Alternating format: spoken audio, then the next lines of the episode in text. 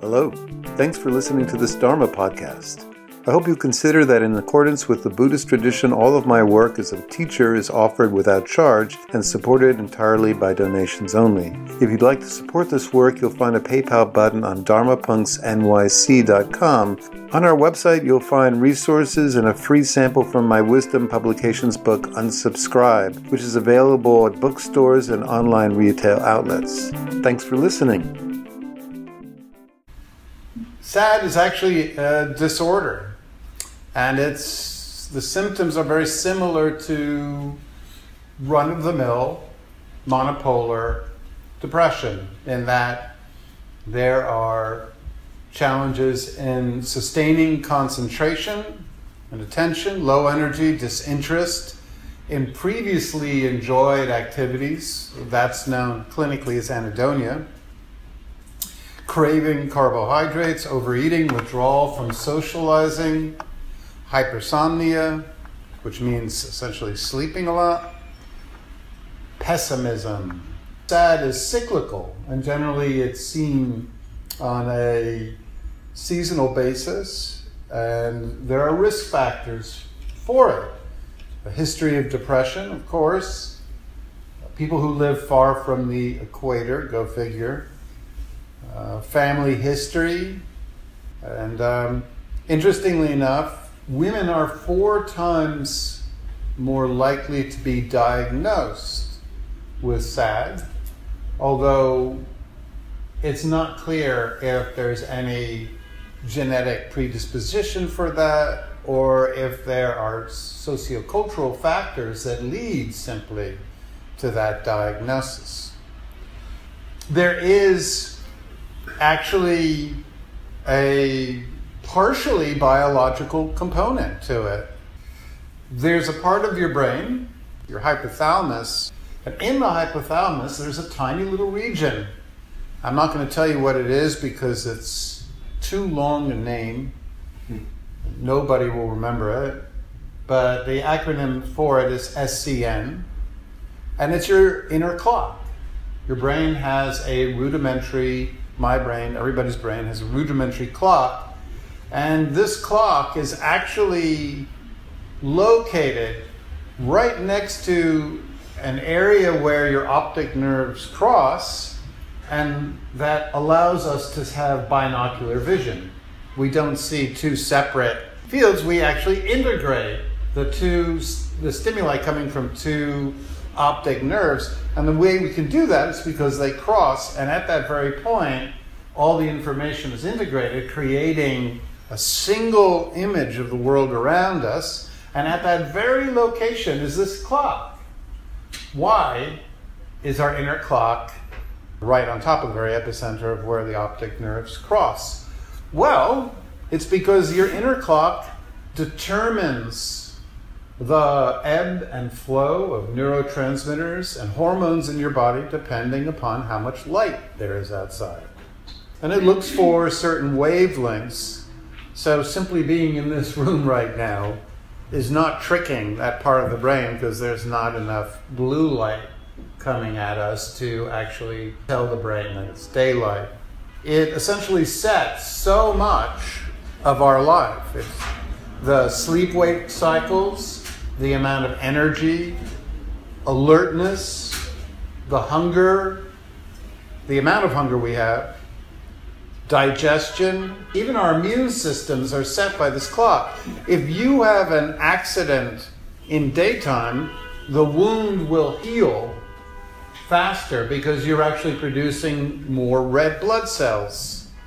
Most importantly, in terms of SAD, this clock, depending upon how much daylight, determines the amount of serotonin that you have with the diminishment of uh, daylight, our moods are susceptible to plummet. Serotonin is one of the key neurotransmitters. Dopamine, largely reward, motivation, goal seeking.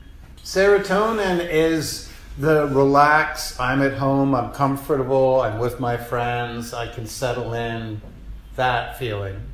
and it's largely buoyant. So, with the dipping of serotonin, what happens this time of year is our serotonin gets flushed out of the synapses very, very fast.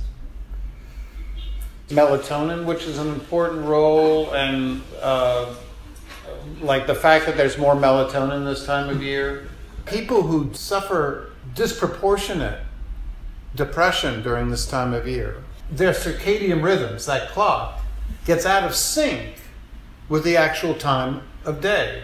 The morning light comes on earlier. And so it, to use a technical term, it fucks with the rhythm. and when I say that, you know that I was when I was reading these clinical papers at this point, I sort of glazed over because the phase shift hypothesis of SAD was a little bit above my uh, understanding. But essentially, the part I was able to digest is that due to the early morning light, the diminishment of daylight, that the internal clock gets out of whack, out of phase with the actual time of day. And so, with it, it further diminishes the amount of serotonin and it switches the thalamus into a hypothalamus state where we have less energy, less motivation, we feel more sluggish, it's more difficult to essentially even move due to the, the state. Now, the big question is is SAD actually really a pathological diagnosis, or is it something that represents an entirely natural human rhythm? In other words, is SAD a disorder, or is it a naturally embedded part of our species? All species hibernate, all mammals hibernate.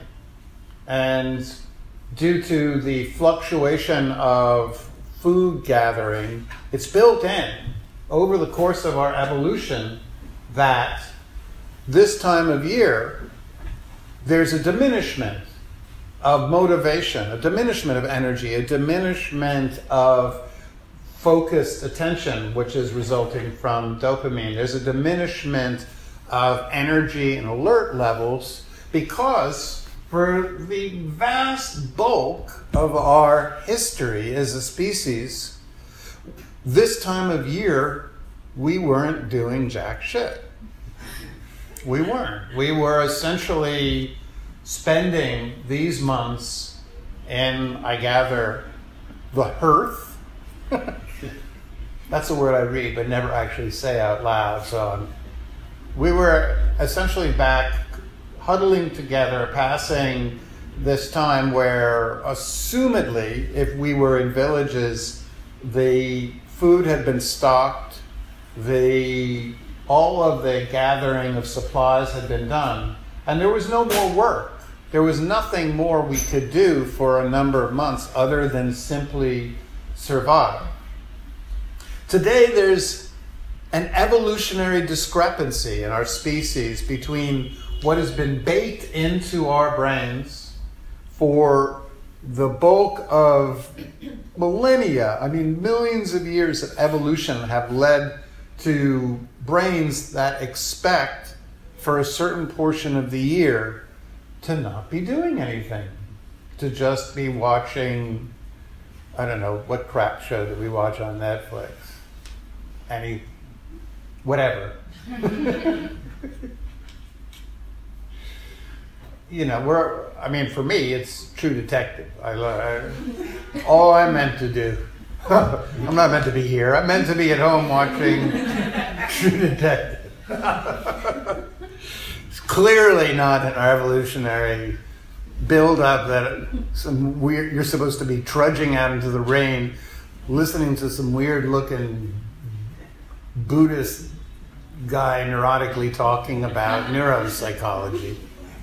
So we're all doing something that's not in our evolutionary programming. So there's a discrepancy the conditions between what was uh, certainly the bulk of human history was spent hunter gatherer collectives, where there was an entire cyclical pattern of each year. And suddenly, in the last 2,000 years, out of 200,000 years of human, our species' existence, suddenly, in the blink of the eye, we have food, sto- grain storage, food supplies, we have cities, we which means, and with the cities and with the patriarchal capitalist society we live in, we now expect ourselves to essentially be able to have the same amount of motivation and endeavor and um, energy, productivity, availability, health throughout the course of the year. And it's entirely not natural. It's entirely unrealistic given what has been the entire course of evolution that's led to our brains. Our disconnection from nature and the natural rhythms that come with living in nature means we try to adhere to calendars that are not realistic for our biophysio, our psychobiological constructs. But still, because we're so deeply embedded in this, uh, you know, capitalist productivity mindset, where there's this ongoing expectation that we should be uh, essentially performing at the same level month in, month out, leads to so much pathologizing and so much feelings that we're somehow failing. And I, my work largely is in counseling. That's the vast majority of what I do. And I meet with so many people who come in and are caught up in beating themselves up this time of year because they feel this almost this sense of shame simply due to the fact that it's very difficult to accomplish as much or to get work or get new projects or produce what they're expected to produce at work. And so a lot of a lot of uh, the reason I decided to give this one talk this evening was because I hear this uh, self pathologizing so constantly in the winter. And I don't think that people are really aware just how um, we're actually, in many ways, programmed to not get anything done. We're actually programmed to rest and restore and, in some way, recharge, replenish for an upcoming new year. To expect ourselves not to be doing that is to expect our species suddenly to be divorced from all of the evolutionary history that has produced mammalian and primate behavior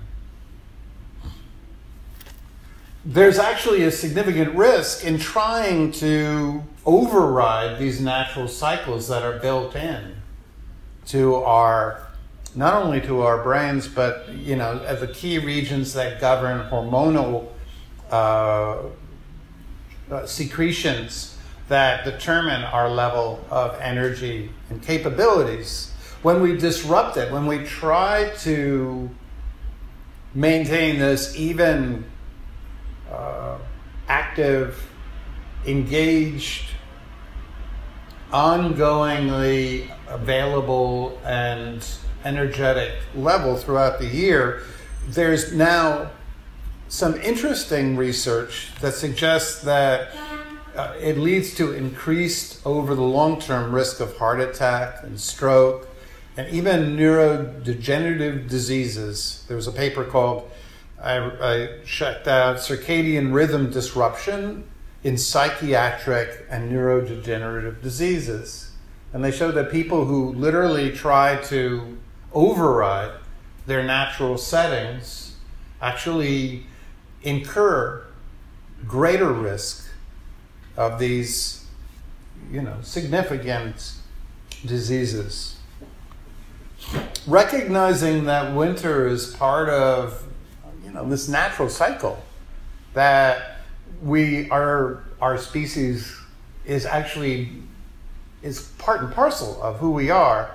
We can we have an opportunity to embrace and allow ourselves to connect with this sense of that we don't always have to have this level of productivity or achievement or ongoing uh, drive. We can actually learn to embrace, and that plays such a valuable role over the course of our lives because if we can learn to relax into having times of the year where we cannot literally be as engaged and active and alert and energetic, it prepares us for what, let's face it, is going to be happening over the course of our lives, inevitably.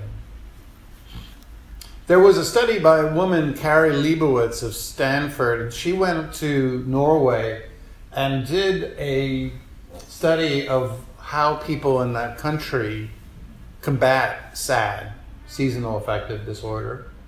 And uh, it's kind of interesting. She started out in southern Norway. I don't think there really is such a thing as southern Norway. There's just like extreme Norway and then ridiculously, you know. So she started out uh, down in Oslo and she found that the amount in the South, the amount of people that had seasonal affective disorder and were distressed by winter was far more prevalent than when she went up to this little area called Tromso. And Tromso is like one of the darkest places on earth. There is long periods where there is no sunlight, or if there is sunlight, it's like a half an hour a day. So that's just plain ridiculous. And but she went up there, and people there didn't have sad. They didn't actually. Um, they didn't actually suffer during these months of absolute day uh, nighttime, and the reason she found was uh, twofold. One of which was that um, the further north she went, the more people embraced winter as a natural time to not try to engage in the normal workflow that they were developing through the rest of their lives. They actually embraced it as a time of year where you connect, where you develop and, and deepen into relationships, where you embrace the season, where you turn towards things that are appropriate for this time of year. She also found, and this is really essential, in our in our culture, we might understand that this time of year is natural to hibernate.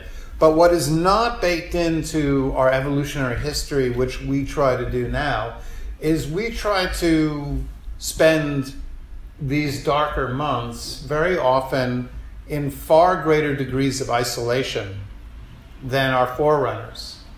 The vast bulk of our history, in fact, I would go as far as say 99% of human history because if you looked 2,000 years out of 200,000 is roughly 99%, was spent in hunter gatherer collectives where you would, this time of year, be sitting around, I would assume, some kind of fire, draped in, I would guess, fur is Not a very good look, but whatever.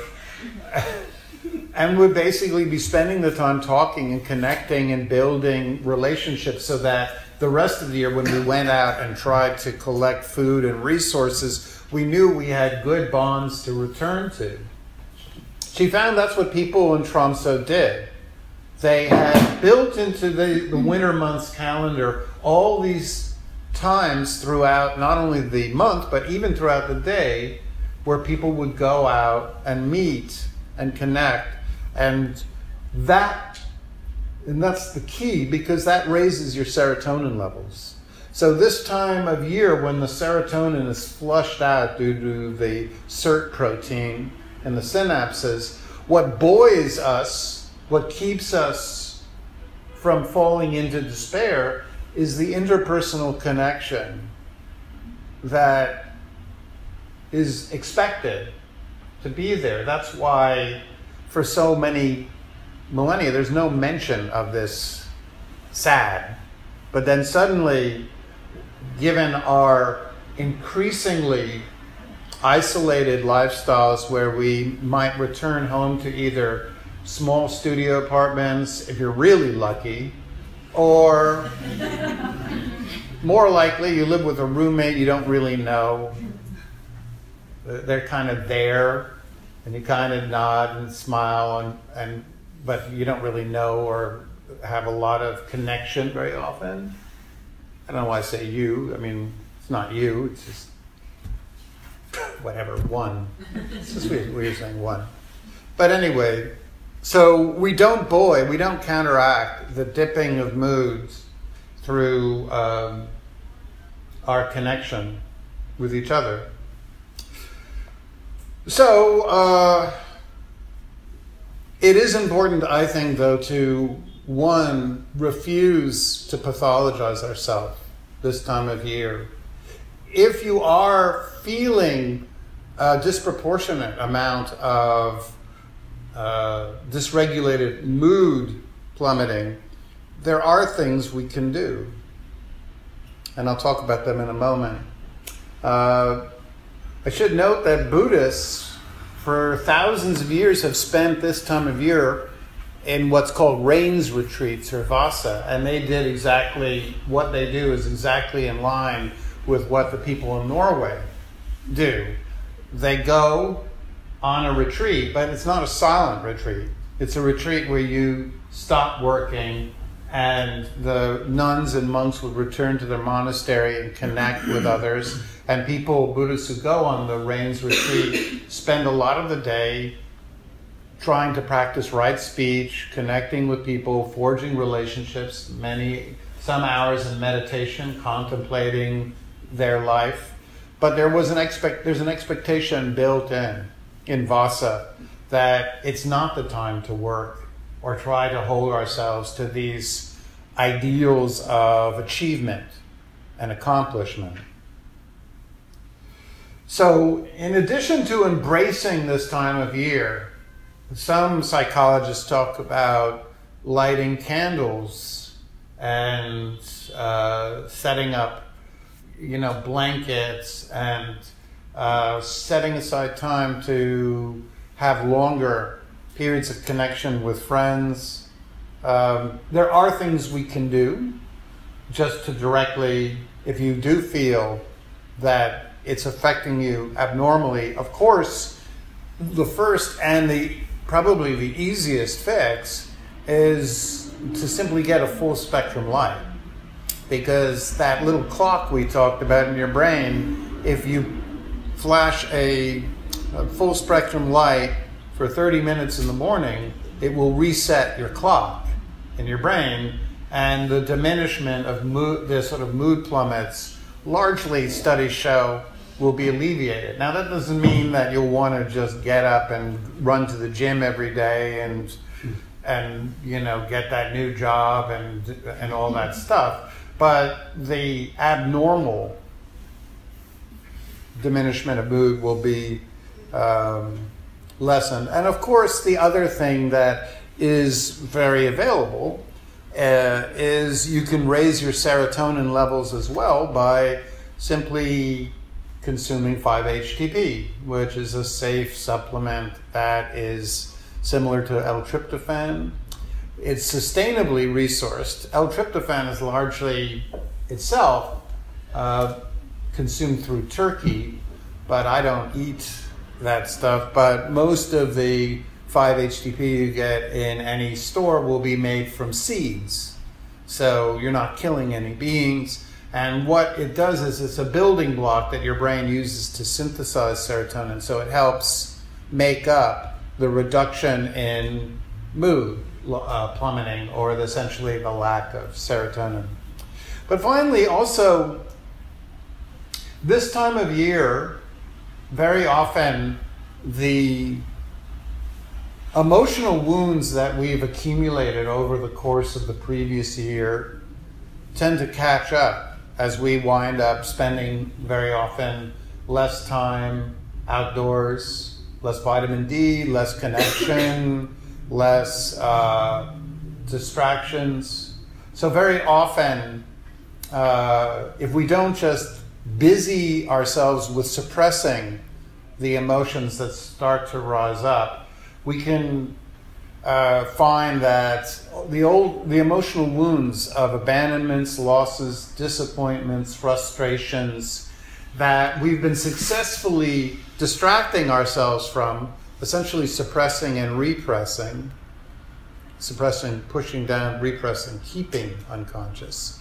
Uh, over the course of the year, begin to return because things that are repressed don't want to stay down. Emotional pain is essentially um, emotional. Emotions are survival inclinations, and when these impulses are repressed, to feel sad, to feel angry, to feel grief, to feel boredom, to feel loneliness, whatever emotion that we've been running from over the course of the year and successfully repressing through just staying busy, running around, looking at our phones, not checking in with our bodies, eventually they catch up. Emotional survival impulses, which are what emotions emotions are survival impulses. Every emotion is a message telling us we need to change something in our life. Eventually, those messages will seek to return, and the more we run from them, the more they become dysregulated, which means they become more difficult to hold, feel, and observe. Moods are messages. And so, on top of the natural diminishment of our um, mood regulation due to the dipping of serotonin, on top of that, we're very susceptible this time of year to start to feel the wounds of relationships that haven't worked out, jobs that didn't turn out well, projects, creative projects that had unsatisfactory, disappointing conclusions, lack of connection with friends or disappointments and attachment figures, family dramas, all that which we've been running from tend to return. So this is a time of year where it's especially worthwhile to learn how to process these important messages because if we can, what all emotions seek at their heart is simply to be felt, which means experienced in the body, and then to be disclosed to someone who's safe so that we can have our emotions naturalized. We naturalize our emotions. We get a sense that they're not there's not something wrong with us by simply sharing our feelings with others. And then finally, to learn how to take adaptive actions on behest of uh, our emotions. So, for example, if we're constantly feeling angry, it means that we're not setting good boundaries in our interpersonal relationships. If we're constantly feeling a sense of grief, it means we haven't processed losses and adapted and allowed ourselves to to essentially mourn disappointing interpersonal events. If we feel a sense of loneliness, obviously it's an emotion it's a deeply embedded emotional impulse to connect, to push ourselves to get ourselves out of our fear of disclosing and connecting with others. So tonight's meditation is going to be a Buddhist practice is all the meditations and all the tools I generally tend to offer, Buddhist. And this is going to be called the rain meditation. And it's a meditation that was developed by two women I deeply admire Michele McDonald and Tara Brach, two uh, American Buddhists. Tara Brach is a psychologist as well. And rain meditation is developed by them to uh, essentially, I think it was first developed by Michele McDonald, and then Tara Brach uh, took it and refined it. And the basic idea is to develop a way to process our feelings. And I think it's a really wonderful practice to put into place this time of year so that we can use these longer night and evenings and darker hours at times, not just to uh, to drink soup and watch True Detective, but also to have a practice that will allow us to process some of the feelings that we've been essentially running from so that we become emotionally up to date. We can learn from the emotions as well. That's what their job is to help steer us. And they can't steer us to adaptive actions if we've been suppressing them. So, RAIN stands for recognize, allow, investigate, and nurture. In this practice, what we do first is we recognize what feeling or emotion is present in the practice. And we're going to in, encourage ourselves in the practice to feel something that has been lurking and waiting for our attention. So, recognizing simply means finding the emotion in your body, because this is an embodied practice. Emotions are primarily physiological, they have attentional qualities, but they're largely embodied. So, finding like, is it in the chest, a tight chest, or contracted belly, or is it in this feeling of heaviness behind the eyes, or is it in this sense of energy flowing up, this excited, or this sense of, of hypervigilance? What is the feeling in the body? Finding it, and if possible, giving it a label. If you understand what the quality or kind or type of emotion it is, just note, okay, I'm feeling I'm feeling angry. I'm feeling frustrated. Very often in meditation, that's a big one. I can't sit still. Fuck this. I'm frustrated. That's a perfectly reasonable emotion. The A stands for allow, which means allow the emotion to to flow and move. Don't contract against it. The more we resist these feelings that have been building up, the more dysregulated they become. And then we, instead of learning from them, we vent them. We try to expunge our anger onto other people, or we turn the anger into really uh, uh, distorted thoughts. Sadness turns into, I can't do anything, nobody likes me, I'm going to wind up alone. Anger turns into fuck everybody. I'm not going to even try to have friends anymore. so we don't want that. So we want to prevent the, the these emotions from transporting, transforming themselves into uh, sort of deflected stories, cognitive stories of the left hemisphere. We want to feel them and process them. So allow means don't contract against it. Allow the encourage the feeling to move through the body.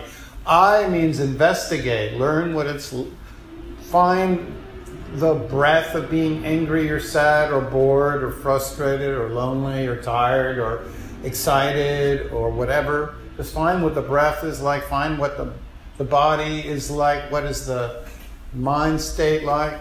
Get to know it. Don't don't the more we understand and can be with these feelings, the less they take control of us, and the more we can integrate their messages into our life. And finally, nurture, which means self soothe while we're feeling what we need to feel. So, self soothing can be adding a very soft, uh, uh, a gentle, sort of tender message in our mind, an image of someone who creates a sense of safety or a place relaxing, softening the breath, extending the out breaths, anything that will create a soft, pliant way to be with what we need to feel. So that's tonight's talk. Hope there was something worthwhile in it. And now we're going to actually do a rain practice. Process emotions skillfully. Hold, observe, be with, understand.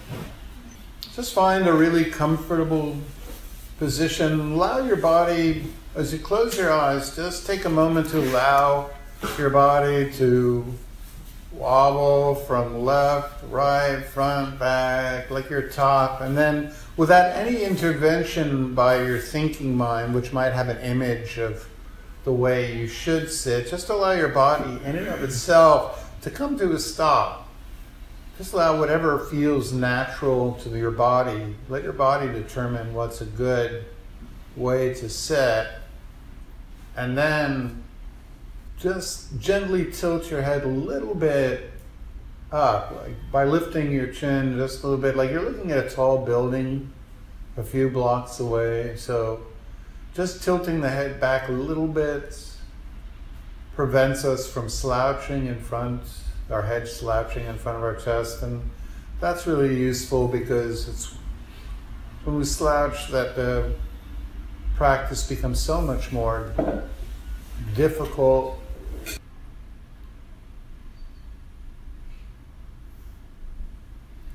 So let's take a few breaths just to settle in and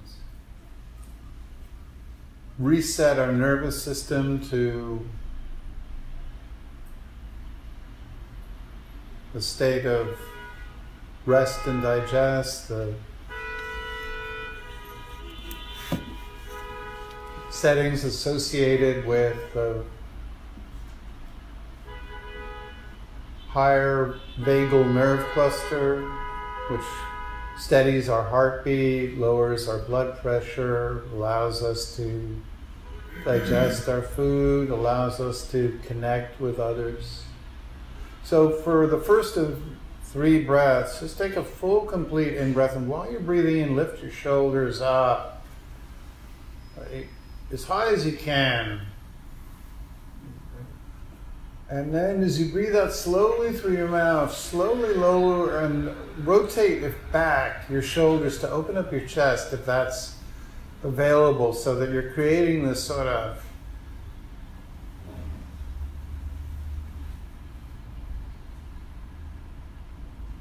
big superhero type chest with your shoulders pulled back slightly, it opens up.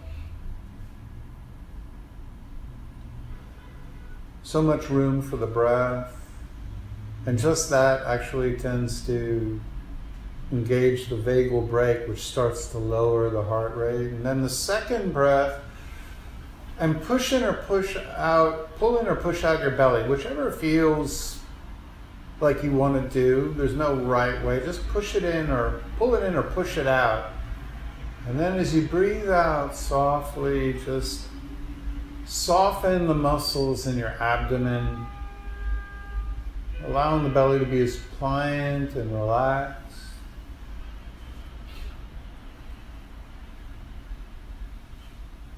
When we're in alert, threatened stage, the abdomen is generally very, very tight and contracted due to the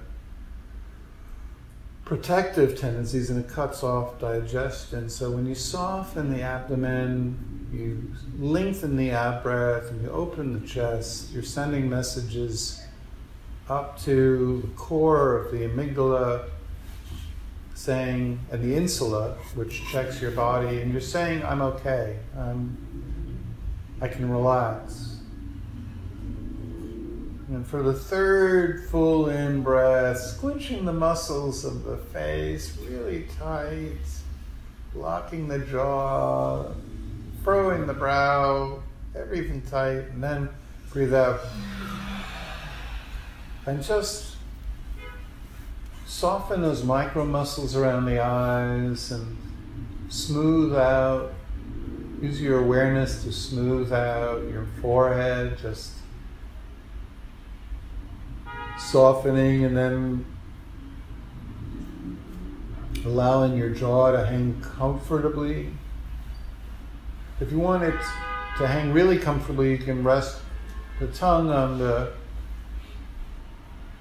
base of the mouth behind the lower teeth, but if you want to keep your jaw closer together, just place the tongue against the roof of the mouth, but don't clench your teeth. And again, whatever feels right for you, there's no, it's whatever feels appropriate in your body. And then we're just going to spend some time just settling the mind. And the way we do this is by finding an area in the body where you can observe yourself breathing in and breathing out. You don't really have to become so acutely aware of the quality of the breath, whether it's cut off or open and easy. Just know when you're breathing in and know when you're breathing out. That's all the Buddha's instructions were just knowing when we're breathing in, knowing when we're breathing out, knowing if the breath is long or short.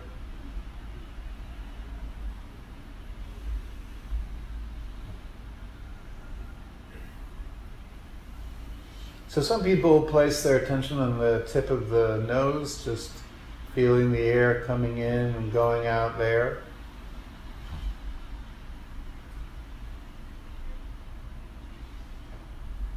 Some people like to, I like to place my awareness on the base of my belly and just follow the energy moving up to the chest as I breathe in and then relaxing and softening as I exhale. So there's this movement up from the abdomen to the sternum and then back down on the exhalation. Some people like to place their awareness on the chest itself, feeling the expansion of the rib cage contraction of the diaphragm, or whatever works. It could be your shoulders.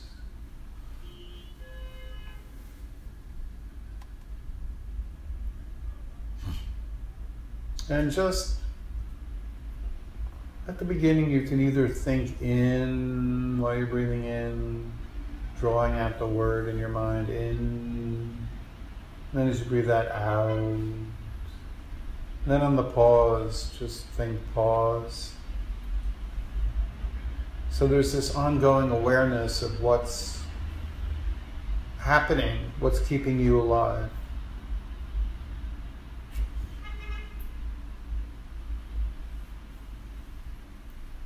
paying attention to the breath has been shown so many clinical studies over and over again to have numerous health benefits and cognitive benefits and it reduces stress significantly. So of so many benefits.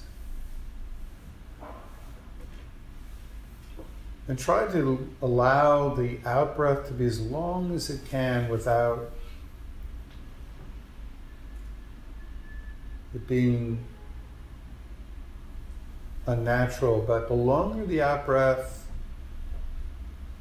the more your heart rate will drop, your blood pressure will drop, the circulation. You're telling yourself you're safe and it's time to reduce all that mobilization state in the body.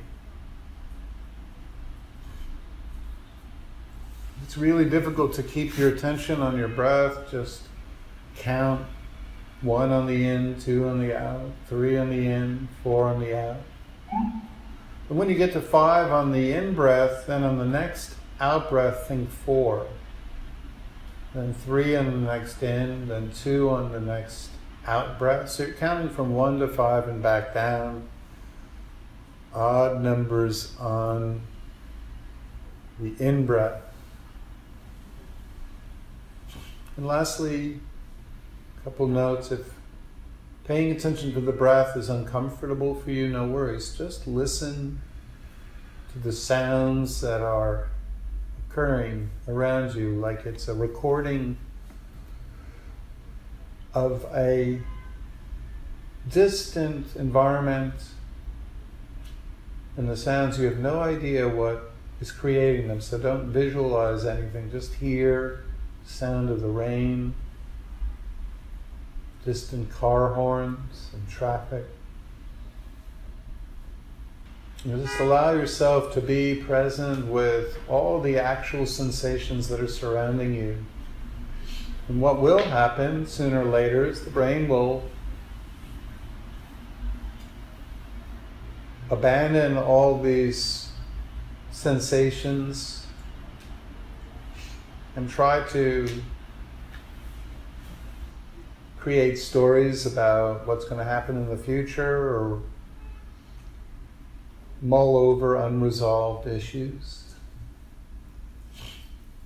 Literally, a circuit in the brain is responsible for that.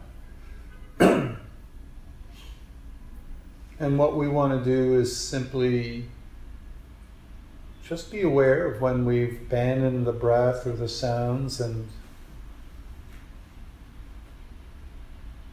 just no judgment, no criticism, no frustration. Just allow the yourself to feel good that you've noticed when you've slipped away and just relax your body. Because whenever we drift away from the present, something tightens. So all we need to do is just relax back into this time, this moment, this present. Just soften and relax into the world around us, the feelings.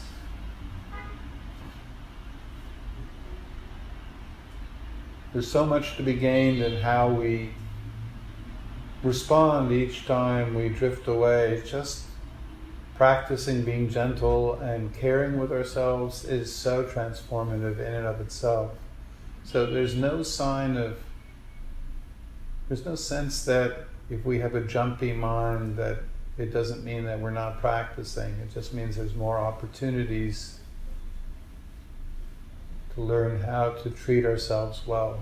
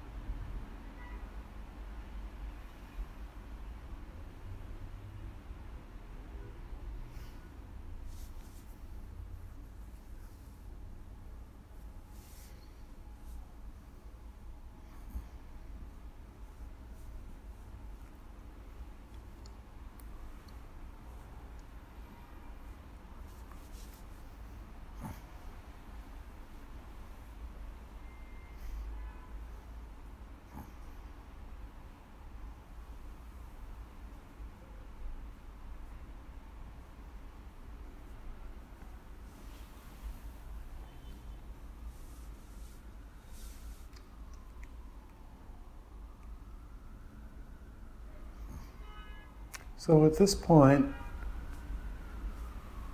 moving into the rain practice, we can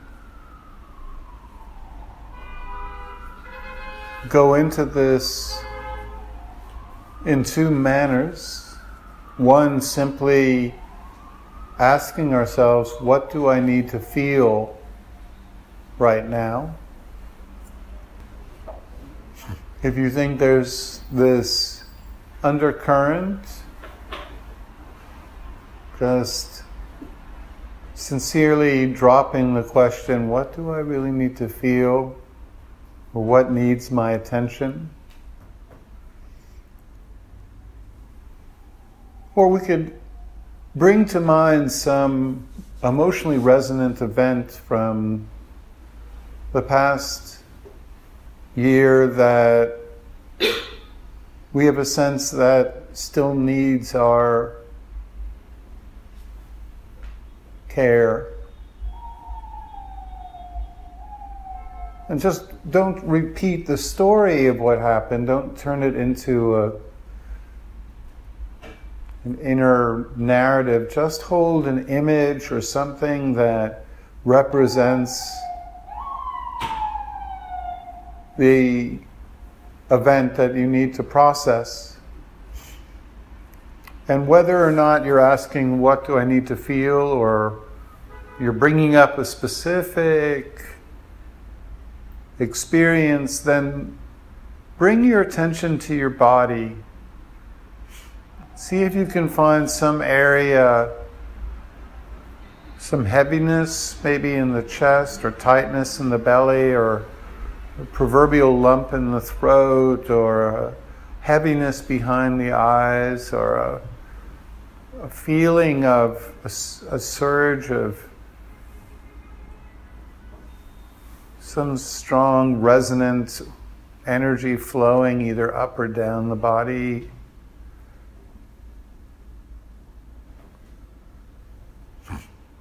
Find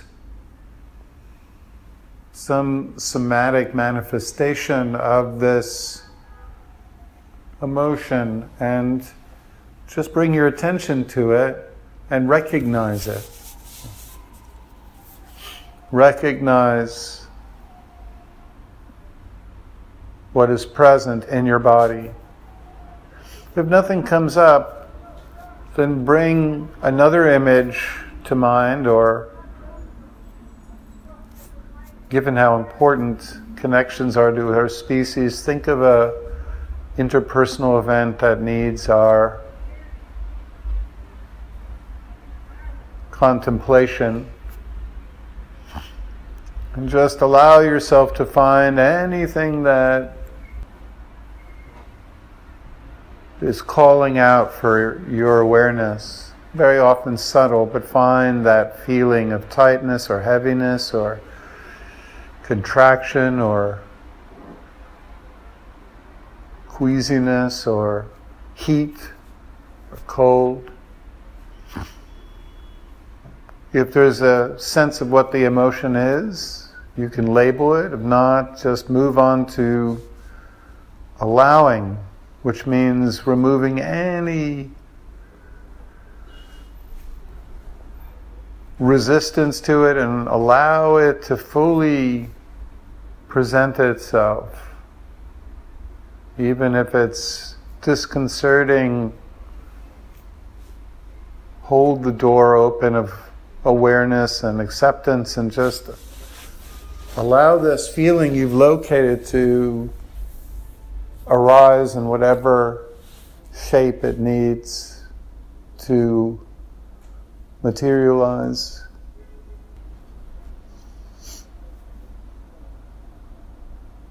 Sadness might move up from the chest to the throat to the sense of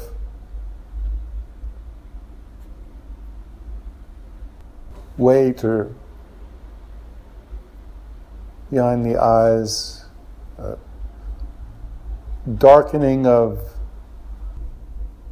the mind, or there might be a sense of joy that needs to spread up and light up the mind and bring energy up from the body through this energetic breathing and vitality. Whatever needs to express itself, just allow it. And you can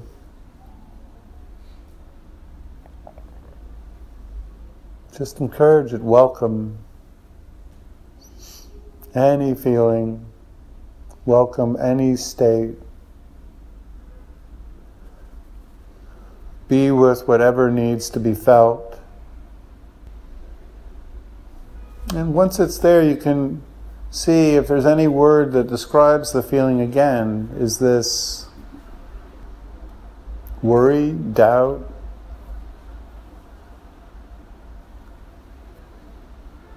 Is this frustration or boredom? Is this calm or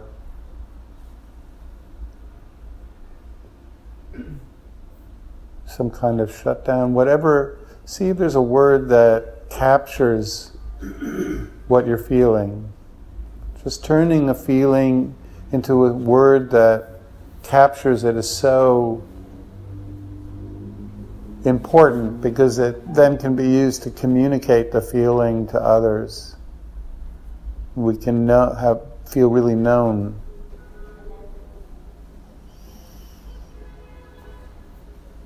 Investigating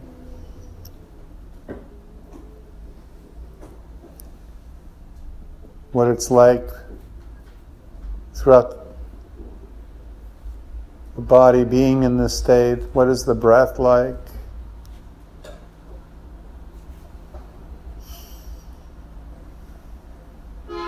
Does this feeling need me to act, or does it simply want me to heal? Does it want me to run from something or run towards something?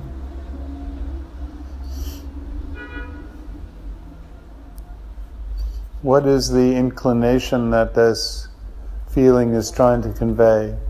What does it what is its wisdom?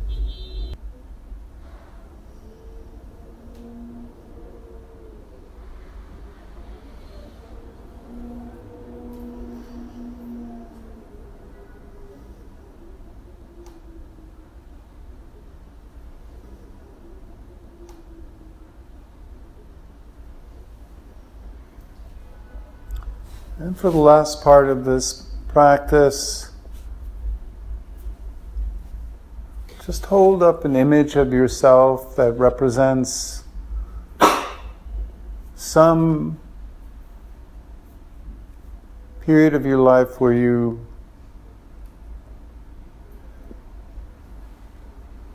needed care, love, attention, support. It could be from childhood or yesterday or today. Just bring up an image that represents the most vulnerable, authentic image of yourself at your most unguarded and just repeat the phrase, I love you, keep going. I love you, keep going. I love you, keep going. I love you, keep going. Just nurturing that part of ourself that is so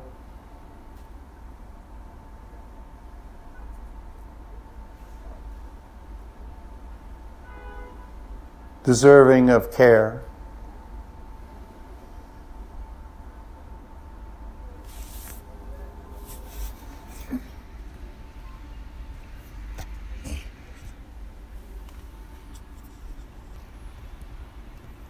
So, in a moment, I'm going to ring the bowl and just take your time in the transition.